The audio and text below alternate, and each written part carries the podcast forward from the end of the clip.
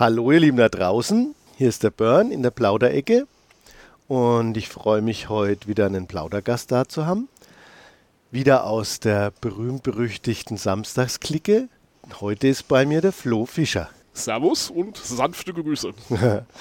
Flo, du bist ja der Jungspund in der Samstagsklicke. Äh, mit zarten 43 Jahren der Benjamin und der Junior. Ja, aber auch der zuletzt dazugekommene ja. oder aufgenommene in den heiligen Kreis, oder? Irgendwann mal die geheimen Prüfungen und Rituale überstanden. Ja, ja die sind ja sehr geheim. Ich kenne die nicht, aber viele, die sie nicht bestanden haben, ja, tatsächlich.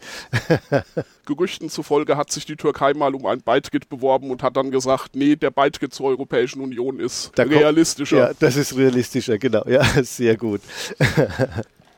Ich würde sagen, du stellst dich so mal kurz vor. Mein Name ist Flo. Ja.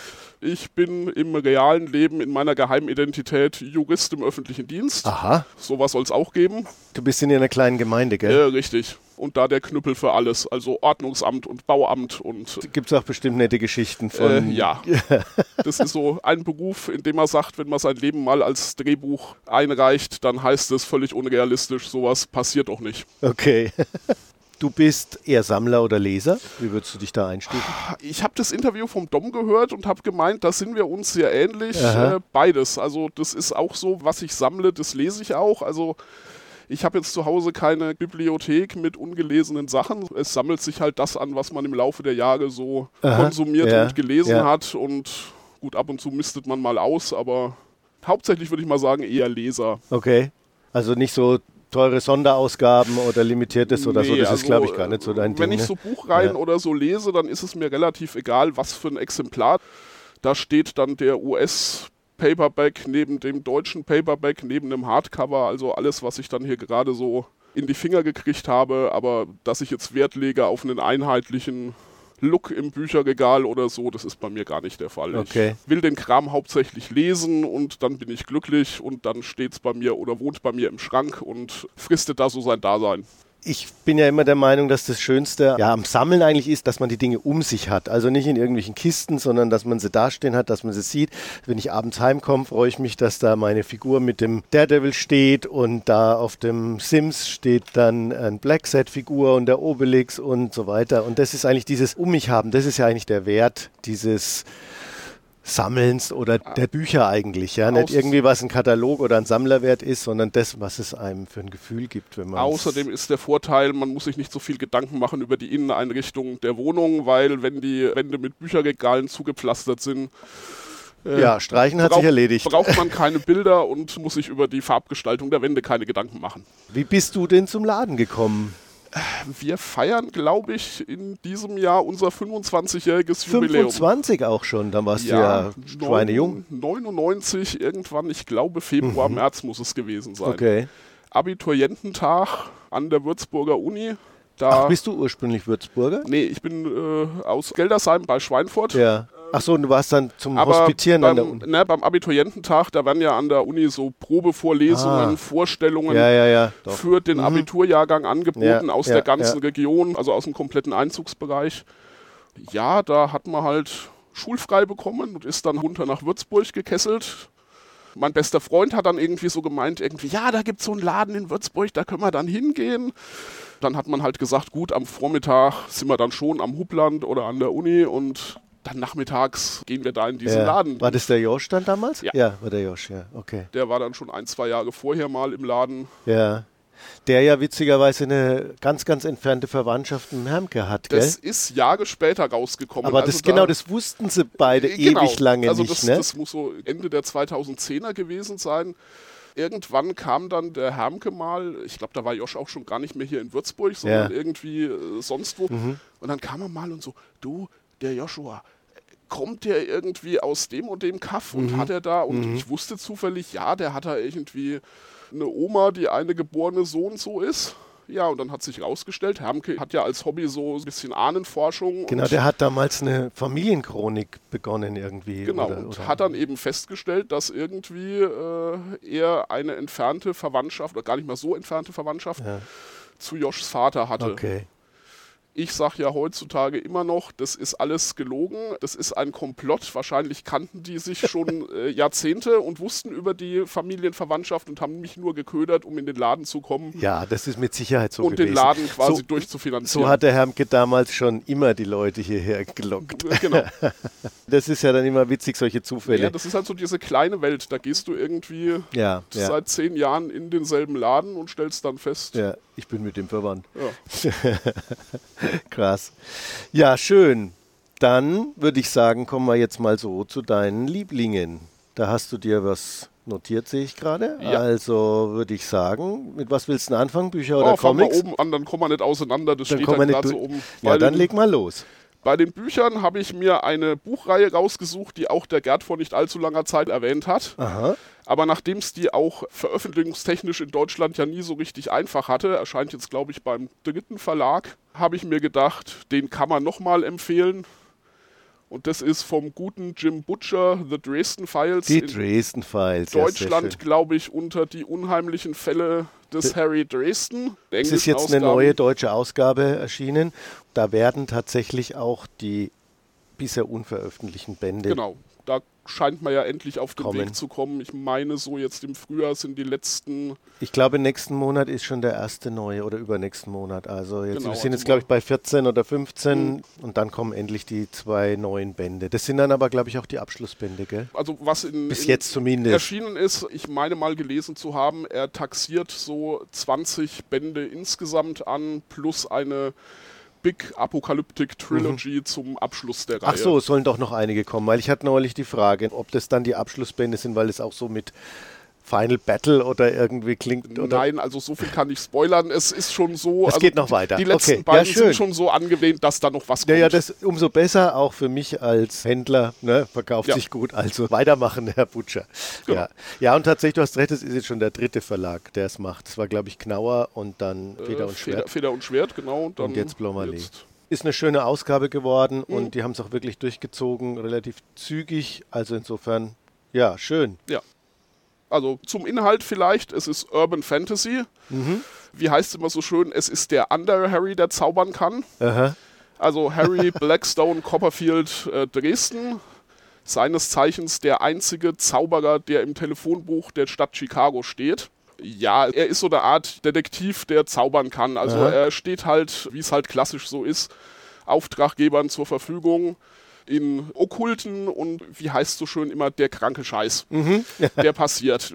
Da wird er auch von der Polizei dann öfter mal um Rat gefragt, wobei er da auch für den Spinner gehalten wird. Also er ist schon der klassische Detektiv, bei der Polizei nicht beliebt Äh, und genau, gerät kriegt, von kriegt einem. regelmäßig aufs Maul, ist immer so ein bisschen abgerissen Genau, und okay. guckt, wo die Ja. nächste Miete herkommt. Ja, herrlich. Es ist halt so, so ein wunderschönes Universum, wie ich finde. Also es entwickelt sich dann von Roman zu Roman mit den ganzen Nebenfiguren, die alle so ihre Eigenheiten und Geschichten haben. Dann kommen Vampire dazu, Werwölfe spielen eine Rolle, dann kommen die mysteriösen Elfenvölker. Das wird da von Roman zu Roman eine größere Welt, die Cool. sich da entwickelt und macht einfach Spaß. Auch da bin ich mir mit Dom sehr ähnlich. Stichwort Popkultur-Anspielungen, also die sind da auch en masse drin. Mhm. Er ist also auch so ein richtig kleiner sarkastischer Drecksack, also Mhm. immer irgendwie so einen blöden Spruch auf der Lippe, wenn er in die Schlacht zieht.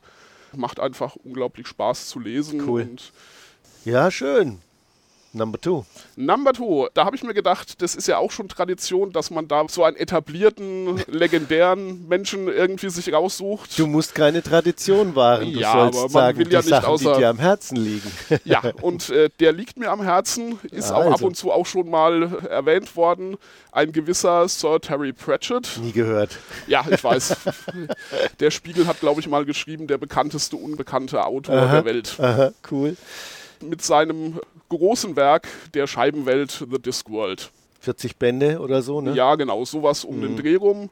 In verschiedenen Charaktergruppen aufgeteilt. Also er bleibt da nicht immer bei einer Figur, sondern äh, auf dieser Scheibenwelt. Das ist also eine, wie der Name schon sagt, eine flache Welt auf dem Rücken von vier Elefanten, die wiederum auf dem Rücken einer Schildkröte stehen, die durch das Universum fliegt. Ja, naja, klar. Ne? Völlig realistisch ja. und da hat Herr Pratchett eine grandiose Ansammlung von Figuren geschaffen, die auf dieser Welt lebt und Abenteuer erlebt. Die ja auch immer wieder in verschiedenen Bänden dann auftauchen. Genau, gell? die wechseln. Also es gibt da eine Gruppe von Hexen in dem ländlichen Kaff. Es gibt die Stadtwache in Ankh-Morpork, der größten Stadt auf der Scheibenwelt. Es gibt einen feigen Magier, der ständig nur auf der Flucht ist und so sämtliche Länder der Scheibenwelt bereist und einem die so etwas näher bringt. Ja, und ich habe mir halt ausgesucht, jetzt als Empfehlung, damit man mal auch ein konkretes Buch empfiehlt, Wachen, Wachen, Guards, Aha. Guards. Das ist so der erste Roman der Stadtwache. War auch bei mir der, wo ich das erste Mal so den richtigen Zugang gekriegt habe. Ich habe die ersten Romane der Scheibenwelt schon vorher gelesen, fand die gut, aber da haben sie mich noch nicht so richtig gehuckt. Weiß nicht, ob es am Alter lag oder weil Pratchett selber da noch nicht genau wusste, in welche Richtung es sich entwickelt. Bei der Stadtwache, da sind die Figuren schon richtig ausgearbeitet. Man hat auch das Gefühl, er ist jetzt selber in seiner Welt angekommen. Und durch die Thematik, es geht da so ein bisschen um Verschwörung, Polizei, Kriminalermittlungen. Das ist auch, denke ich mal, so ein bisschen zugänglicher von der Thematik, dass du reinkommst in diese Welt. Pratchett ist an sich für mich halt einfach ein grandioser Geschichtenerzähler, also was der an Ideen und so alles, alles da reinpackt. Er ist für mich ein, ein wunderbarer Beobachter, was er dann da auch alles miteinander verbindet, auf humorige klassische Fantasy mit, mit aktuellen Problemen, Rassismus, Sexismus, neue Technologien, die sich ausbreiten mit Gefahren und auch Möglichkeiten.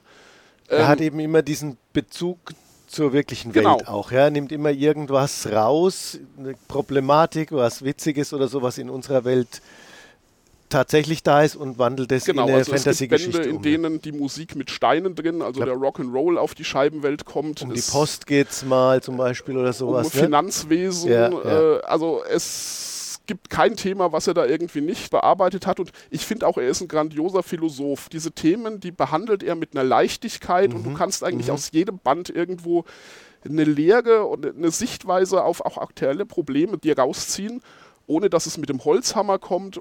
Kenne ich von kaum einem anderen Autor, der, der quasi Humor, Fantasy, Und Philosophie. philosophische Sachen, Popkulturanspielungen, das immer wieder bei meinem Steckenpferd, Ja. so miteinander verbindet, dass da einfach so eine schöne, entspannte Melange rauskommt, die man einfach gerne liest und auch jedes Mal wieder gerne zugekommt. Sehr schön.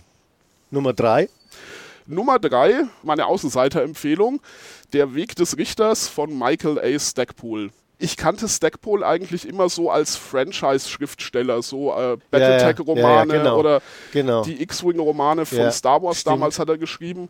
Und irgendwann ist mir halt so ein Heine-typischer Fantasy-Roman in Heine-typischer Aufmachung mit einem, äh, was war denn vorne drauf? Irgendwie ein komischer Elfenkrieger mit Schwert und einem Revolver. Vorne auf dem Cover hat natürlich auch da Heine-typisch nichts mit dem Inhalt zu tun.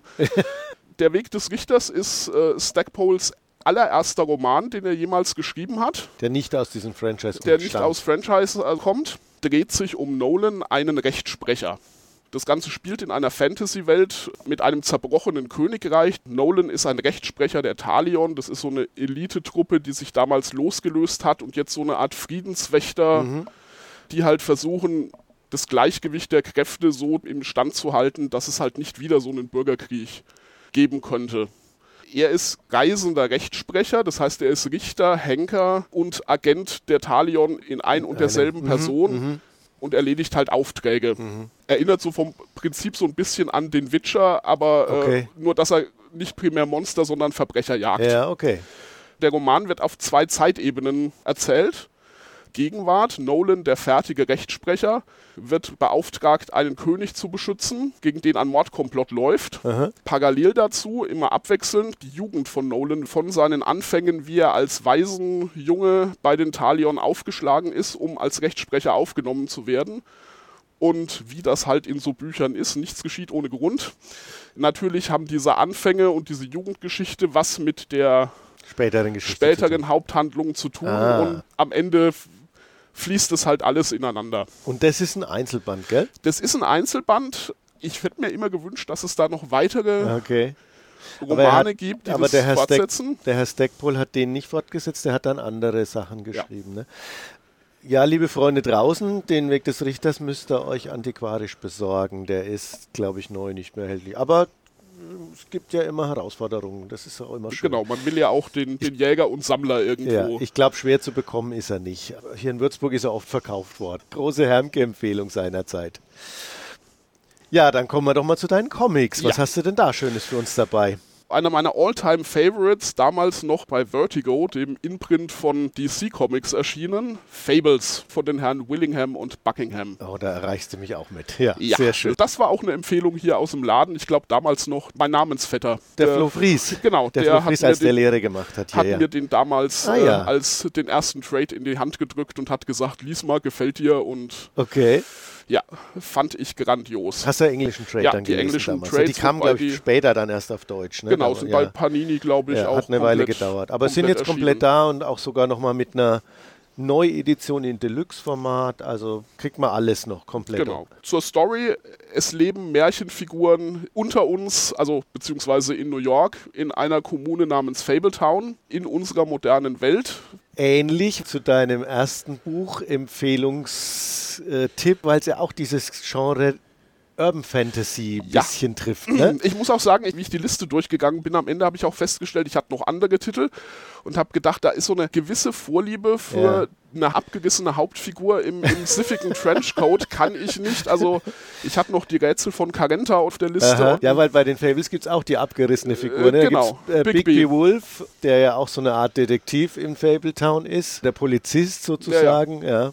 Der große böse Wolf. Genau. Und diese Fables, diese Märchenfiguren sind alle auf unsere Welt geflohen, weil in den Märchenlanden ein böser Impagator, der Widersacher, die Herrschaft übernommen hat und alles unterjocht hat. Und deswegen leben die jetzt quasi als Flüchtlinge bei uns in der Welt. Ja, wie ich das Konzept das erste Mal gehört habe, habe ich gedacht, was für ein Quatsch.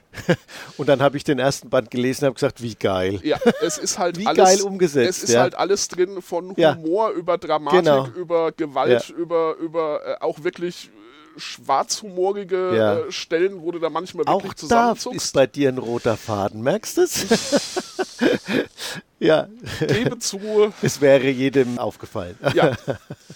Es gibt eine Zweiklassengesellschaft, also in New York selber dürfen nur die Fables leben, die irgendwie menschlich aussehen und mhm. rüberkommen und alle Fables. Damit sie die Leute ja nicht genau, verstören. Genau, damit sie nicht irgendwie Oder überhaupt äh, auffällen. eigentlich gar nicht erkannt werden. Genau. Ja mit netten äh, Rahmengags. Also zum Beispiel Rapunzel lebt in New York und ist dazu verurteilt, dreimal täglich die Haare zu schneiden, äh, damit keinem auffällt. Dass die ständig wachsen oder viel zu lange wachsen, ja. Ja, ja, sehr schön. Genau, und ähm, gleichzeitig gibt es aber auch eine zweite Abteilung, die Farm außerhalb wo halt die ganzen tierischen oder die ganzen Fantasy-Kreaturen hm. leben müssen, hm. die halt nicht als Mensch durchgehen oder die sich auch kein es nicht leisten können, durch Zauber oder Glamour oder ähnliches mhm. als menschlich durchzugehen. Ja wodurch es dann halt auch wieder Konflikte gibt. Klingt witzig und es ist auch Humor drin, aber sie hat schon auch Härten drin. Ja? Genau, also da, also da geht es schon auch richtig ab, das muss man schon auch sagen. Ja, ja, ne? also es ist, nur weil Märchenfiguren genau. drin sind, ist es keine Kindergeschichte, sondern ja. es sind halt, genau. wie, wie, schon mal mit zwei Klassengesellschaften. Mhm, genau, vieles auch abgebildet, was äh, in unserer normalen Welt hart und schlimm ist, ist auch in der Fables-Welt hart und schlimm. Genau. Ja? Äh, also auf jeden Fall eine tolle Serie und auch ganz schön lang, waren 150 Heftli in, den USA plus, plus Nebenserien. Genau hält das Niveau erstaunlich lange hoch. Jetzt wurde sogar nochmal ein späterer Fortsetzer gemacht. Genau. Hast du den schon gelesen auch? Liegt bei mir noch, also da ist ja, ja. zurzeit auf Deutsch auch nur der erste, erste Band Teil rausgekommen. Ja. Der zweite ist jetzt irgendwie für jetzt irgendwie erstes Quartal angekündigt. Aber ich habe auch noch nichts darüber gehört, also kann man auch erstmal außen vor äh, lassen. Äh, man kann die Serie auch allein lesen. Also ich sag mal, die Spin-Offs sind durchwachsen. Die Jack of Fables, das ist die langlebigste Spin-Off-Serie, die beschäftigt sich halt auch weniger mit den Märchenfiguren, sondern geht dann eher in die Geschichte amerikanisches mhm. Sagentum und Amerikaner. Da fehlt dem europäischen Leser mhm. halt auch ein mhm. bisschen der Bezug ja, der dazu. Bezug, da ja. fühlt man sich ja. bei den Märchenfiguren halt den Grimmschen und, und verwandten ja. Themen einfach näher. Ja, ja, wobei man da auch immer gucken muss, ne? die Namen sind halt auch doch ganz anders, obwohl es ja dann doch auch unsere deutschen Märchenfiguren sind. Mhm. Also ich habe manchmal ein bisschen gebraucht, ach ja, das ist ja...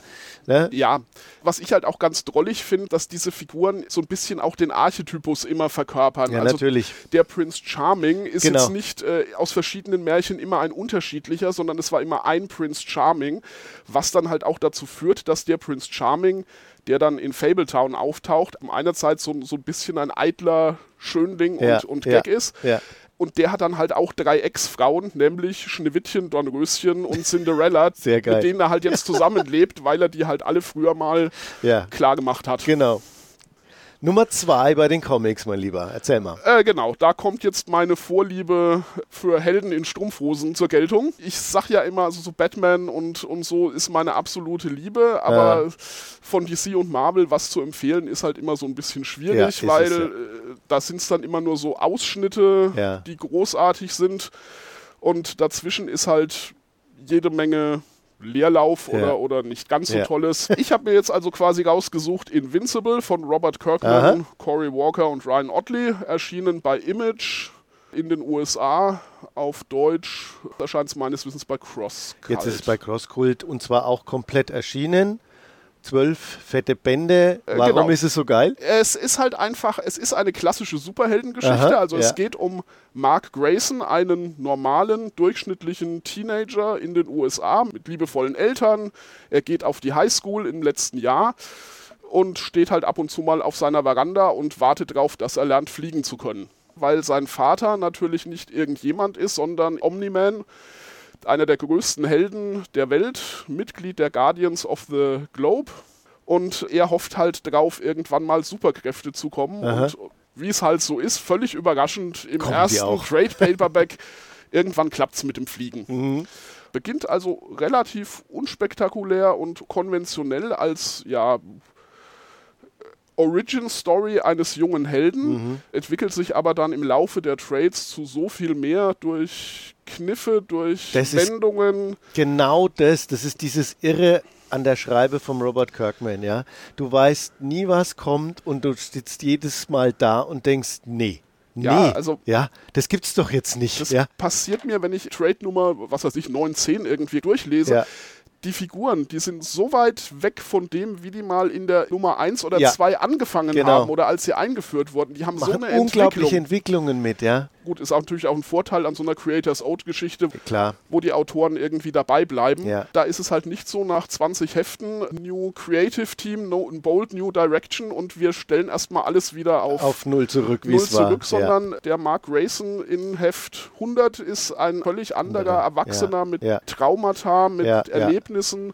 unglaublich menschliche Serie Genau. auch dadurch, ja. Dass sie von dem, was sie erleben, wirklich auch Folgeschäden tragen und ja, sowas, es hat ja. auch Konsequenzen. Also wenn dann irgendwie mal so eine außerirdische Invasion kommt über irgendeiner amerikanischen Großstadt und Ja. dann mal so ein Todeslaser reingefeuert wird oder sich zwei Superwesen einfach mal durch eine Stadt durchkloppen, Ja, dann ist die halt kaputt, Ja. dann hat es auch Kollateralschäden gegeben. ja, genau. Und es ist genau. nicht so wie im Ja. normalen Superhelden-Comic, wobei ich, wie gesagt, den auch liebe, aber äh, irgendwie so zwei Hefte später, hihi, Metropolis ist wieder aufgebaut, keinem ist was passiert. Mhm. Ja. Nee, also jeder, der mich kennt, weiß ja auch, dass ich die Serie schon lange, lange empfehle. Da es sie leider nicht auf Deutsch gegeben hat bisher, war das für die Deutschleser schwierig, aber jetzt ist sie da und wir verkaufen sie auch gut und sie kommt auch gut an und jeder, jeder ist begeistert. Gut, dann kommen wir mal zu deiner Nummer drei. Ja, und ne? da gehe ich jetzt mal weg von Krach, Bumm, Explosionen, Weltenvernichtung und ähnlichem.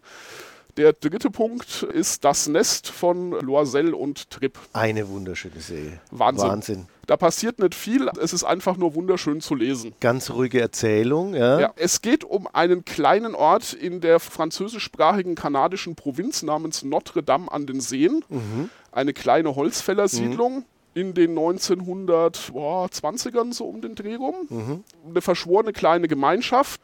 Im ersten Band passiert eben etwas mit weitreichenden Konsequenzen. Der Besitzer des Krämerladens stirbt.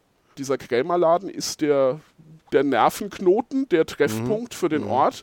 Die einzige, die halt diesen Laden übernehmen kann, ist die Witwe von dem Krämer, Marie, die allerdings zwei Probleme hat. Erstens, es ist eine Neigschmeckte, also die ist nicht in dem Ort aufgewachsen, sondern die kam von irgendwo weiter her. Und zum Zweiten, sie ist eine Frau. Ein mittlerer kleiner Skandal in der Provinz Anfang des 20. Jahrhunderts. kann eine Frau diesen Laden führen mit allem, was so drum und dran ist. Ein kleines Universum in Aufruhr, ne? Ja, ja. wie halt dieser Ort, der eigentlich schon sehr festgefahren ist in seinen Wegen, mhm. auf diese Veränderungen reagiert, ja. dann erstmal irgendwie sich drüber aufregt, aber die dann auch annimmt und äh, ins Leben integriert, sodass es dann ein paar Bände später keine Rolle mehr spielt. Die hat schon immer den Krämerladen geführt, mhm. mehr oder weniger. Ja. Ähm, das ist halt einfach nur so wunderschön entspannt erzählt. Es ist eine ja, wie du sagst, sehr ruhige Geschichte, aber doch mit sehr viel Tiefe, ja? ja, und ja auch wieder sehr viel, auch was damals galt vor 100 Jahren, sind ja heute auch wieder Probleme. Genau. Probleme mit Fremden, die kommen, die eben unser Universum erschüttern oder sind Dinge, die immer wieder eigentlich den Menschen genau. bewegen, berühren und schwierig sind, ja. Das ist das Tolle dran, ja, warum auch eine Darstellung in der Zeit oder eine Geschichte aus der Zeit immer noch funktioniert. Was ich auch so schön fand, ist, wie glaubwürdig die Welt ist. Also mhm. das ist jetzt nicht so, dass du irgendwie den ersten Band aufschlägst und denkst, jetzt bin ich in einer Welt drin, die extra dafür geschaffen wurde, sondern wenn du das liest, das ist dann wie, ich bin jetzt auch zu Gast da in Notre Dame an den Seen ja. und erlebe das Leben so mit und wenn ich nach neun Bände sind es, glaube ich, ja. insgesamt, wenn ich dann nach Band neun dann auch wieder rausgehe, dann verlasse ich die, aber die leben ihr Leben dann ja. quasi unabhängig vom Leben weiter, weiter ja, und ja. es ist einfach so eine lebendige, homogene kleine Welt, die da geschaffen wurde. Es war damals neun Bände beim Egmont Verlag und jetzt gibt es es in drei Bänden als Gesamtausgabe wieder. Also auch eine sehr schöne Ausgabe, sehr schön zu lesen und was wir jetzt ja noch gar nicht erwähnt haben, sind ja die grandiosen Zeichnungen von äh, Loisel. Natürlich ja, wunderbar detailreich. Also eben, und, und davon lebt es natürlich auch die Darstellung der Charaktere, ihre Emotionen und trotzdem aber auch die Welt, die Hintergründe der Loisel ist einfach ja, einer der größten. Die Details in jedem einzelnen Panel sind super. Jeder Frosch, der irgendwo im Gebüsch sitzt ja. oder so, ist äh, eine Wohltat fürs Auge. Ja, bei Loisel könnt ihr nichts falsch machen, egal was er für eine Serie nimmt. Der hat ja auch eine schöne Fantasy-Serie auf der Suche nach dem Vogel der Zeit. Aber tatsächlich ist das Nest auch einer meiner ganz großen Lieblinge, muss ich sagen. Ja, mein lieber Flo, das war schön mit dir zu reden und du hast mich nur einmal richtig überrascht, mit dem Nest nämlich. Und das ist auch eine Ausnahme bei dir, weil da ist der Humor jetzt nicht so ganz. Also es gibt auch mal ein paar Schmunzler oder so, ne? aber es hat nicht so diesen diesen bösen Humor, den du sonst immer so magst. Deswegen war es ein wenig überraschend. Humor muss ja nicht schlecht sein, nur weil er nicht böse ist. Also von das daher, stimmt auch ähm, wieder. Du hast ja mal erwähnt, ich bin ja auch einer von denen, die auf deine Tim und Struppi Podcast Folge so angesprungen sind ja, und die jetzt ja, mittlerweile herrlich. innerhalb von kürzester Zeit die komplette Tim und Struppi Sammlung nachgekauft haben.